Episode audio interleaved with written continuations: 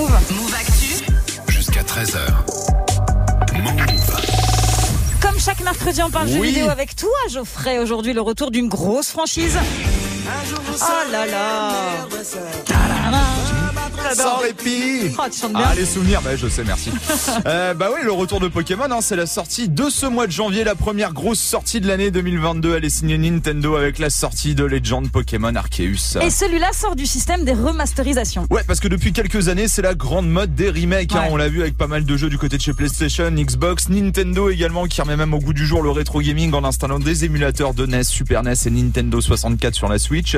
Et puis bah les grosses franchises ne passent pas à côté de cet effet de mode, hein, avec Pokémon qui s'y est mis depuis quelques mois, avec euh, bah, Pokémon Snap ou Mhm. Encore Pokémon Perle et Diamant. Cette fois, Pokémon Arceus et bah, sort un peu du lot avec un épisode inédit. Du coup, on part sur de la nouveauté. Ouais, même si on va pas être perdu non plus. Hein. On va rester dans l'univers Pokémon que l'on connaît très bien. L'histoire se déroule sur la région de Wishui, qui est euh, l'ancien nom de Shino. Euh, le but du joueur est de créer et compléter le tout premier Pokédex de la région en parcourant les environnements dans un monde ouvert, un open world. hein. et ça, c'est quand même très très cool.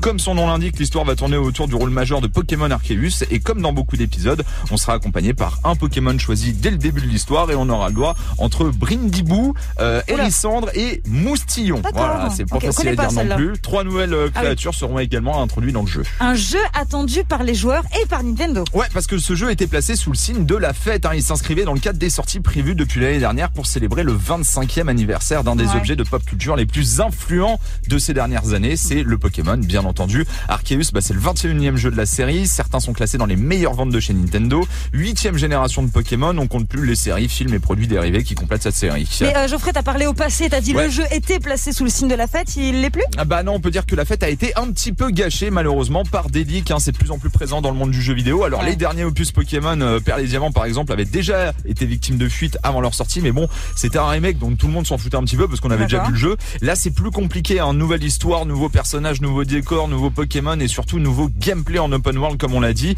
Euh, certaines personnes ont carrément réussi à se procurer l'entièreté du jeu et n'hésitent pas à le diffuser sur différentes plateformes. Un peu dommage et surtout compliqué pour les fans qui ont dû s'éloigner des réseaux pour garder le plaisir de la découverte. En tout cas, pour ceux qui ont réussi à passer à côté, le jeu est disponible vendredi sur Nintendo Switch. Mhm. Greg, Euh, ça te fascine les Pokémon ou pas? Mais l'engouement me fascine. parce que Je Ouais, comprends ce la hype, autour, je ouais. comprends que Mm. la sortie d'un jeu à chaque fois ce soit un, un événement et tout. Mais alors moi, ça me, je Toi, suis pas passé du tout délire, complètement ouais. à côté. Même Pokémon Go ou ou des gens Ah qui ouais. n'étaient pas forcément Pokémon s'étaient mis au Pokémon avec C'est il y a Pokémon quoi, il y a Go. 5 ans ça, Pokémon Go y a peut-être 4, cinq ans, ouais, 5 c'est ça, c'était- c'était un c'était phénomène de 2016. ouf. C'était C'était 2016. C'était ouf, ouais. 2016, c'est ça. Donc euh, ouais non, ça, je, je suis passé à côté, mais je comprends totalement là. C'est un vrai univers. Ouais. euh, si t'es dedans, t'es dedans quoi. Ça marche très fort. Merci Geoffrey, Ah on bah, en ta chronique avec plaisir sur move.fr.